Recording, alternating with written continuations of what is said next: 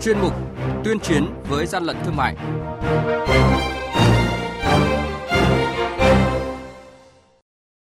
Thưa quý vị, trong chuyên mục này sáng nay chúng tôi sẽ thông tin về việc liên tiếp phát hiện các vụ sản xuất hàng giả, hàng nhái thương hiệu nổi tiếng, các sản phẩm đã đăng ký bảo hộ sở hữu trí tuệ và cùng với đó là thông tin về lực lượng quản lý thị trường đang tăng cường kiểm soát thị trường và xử lý nghiêm các trường hợp vi phạm, đồng thời phối hợp với các chủ sở hữu quyền xác định phân biệt hàng thật hàng giả để bảo vệ quyền lợi của người tiêu dùng.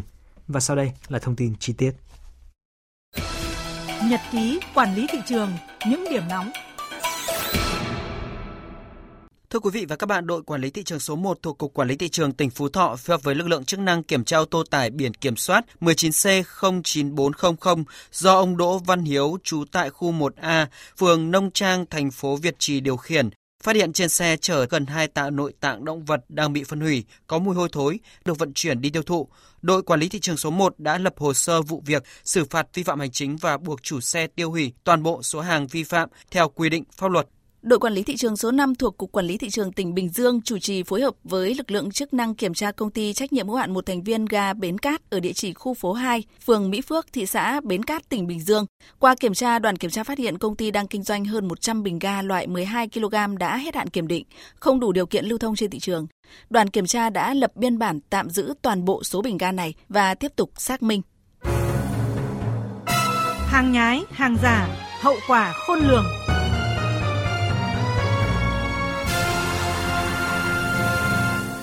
Thưa quý vị và các bạn, lực lượng quản lý thị trường thành phố Hà Nội phối hợp với lực lượng chức năng bắt giữ lô sữa tắm giả nhãn hiệu nổi tiếng, tổng trị giá hàng hóa vi phạm gần 100 triệu đồng. Đội quản lý thị trường số 12 thuộc Cục Quản lý Thị trường Hà Nội vừa kiểm tra và thu giữ lô sữa tắm có dấu hiệu giả mạo nhãn hiệu Tesori Doriente. Lô hàng gồm gần 600 chai sữa tắm do một đối tượng mua trôi nổi trên thị trường để kinh doanh. Trong quá trình kiểm tra, chủ hàng không xuất trình được hóa đơn chứng từ chứng minh nguồn gốc. Tổng trị giá hàng hóa vi phạm ước gần 100 triệu đồng.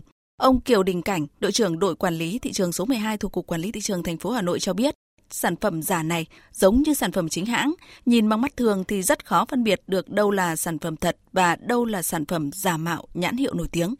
Chúng tôi phải mất rất nhiều thời gian cũng như công tác nghiệp vụ trên địa bàn để chúng tôi kiểm tra được cơ sở. Đối với cái vụ việc thì chúng tôi đã liên hệ trực tiếp với nhà nhập khẩu tại thị trường Việt Nam và cũng đã được sự hỗ trợ của công ty nhập khẩu.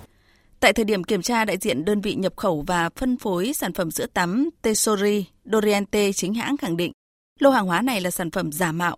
Sản phẩm giả này được thể hiện rất rõ qua hình dáng, màu sắc và tem nhãn của sản phẩm. Ông Trần Việt Hải, giám đốc công ty trách nhiệm hữu hạn sản xuất và dịch vụ thương mại BNB, đơn vị nhập khẩu và phân phối sản phẩm sữa tắm Tesori Doriente chính hãng cho biết. Chúng tôi vẫn tích cực đẩy mạnh các hoạt động tuyên truyền để giúp người tiêu dùng có thể phân biệt được đâu là hàng chính hãng, đâu là những hàng mà đã được nhà nước chấp thuận, cũng như là những cái hàng mà trôi nổi trên thị trường. Đấy là việc đầu tiên chúng tôi phải làm. Đồng thời thì chúng tôi cũng tích cực phối hợp với cơ quan chức năng để nhờ sự hỗ trợ cơ quan chức năng giúp chúng tôi để có thể ờ, truy quét, tìm kiếm và cũng như là xử lý các hoạt động buôn bán bất chính của thành phần kinh doanh mà thiếu đạo đức. Hiện toàn bộ số hàng hóa vi phạm đã được đưa về trụ sở của đội quản lý thị trường số 12 thuộc Cục Quản lý thị trường thành phố Hà Nội để tiếp tục hoàn tất hồ sơ xử lý theo quy định của pháp luật.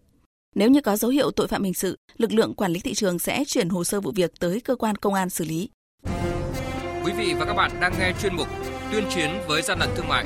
Hãy nhớ số điện thoại đường dây nóng của chuyên mục là 038 85 77 800 và 1900 88 86 55. Xin nhắc lại số điện thoại đường dây nóng của chuyên mục là 038 85 77 800 và 1900 88 86 55.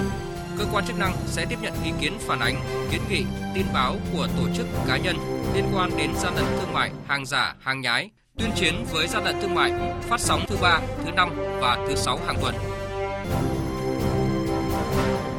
Thưa quý vị và các bạn, lực lượng chức năng tỉnh Tiền Giang vừa kiểm tra phát hiện 5 tấn đường nhập khẩu không có nhãn phụ bằng tiếng Việt tại thị xã Gò Công, tỉnh Tiền Giang.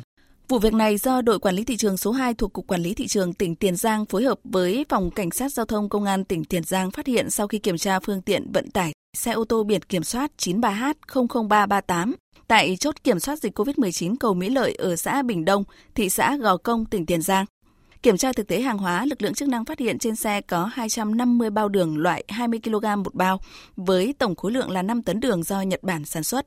Qua kiểm tra nhãn hàng hóa toàn bộ số lượng đường này, đều có nhãn gốc bằng tiếng nước ngoài nhưng không có nhãn phụ bằng tiếng Việt. Ông Nguyễn Văn Phước, Phó Cục trưởng Cục Quản lý Thị trường tỉnh Tiền Giang cho biết. Việc vận chuyển cái đường này thì nó vận chuyển về ờ, nó bán cho một cái công ty ở Sóc Trăng.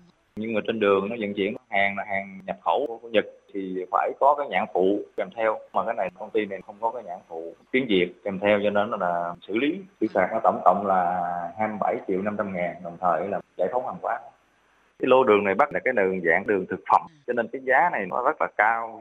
Một trăm mấy chục ngàn một ký lần chứ không phải là mặt hàng đường thường, chứ không phải là một đường cát.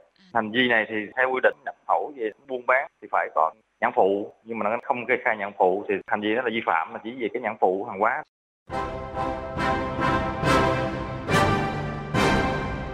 chung tay chống hàng gian, hàng giả, bảo vệ người tiêu dùng.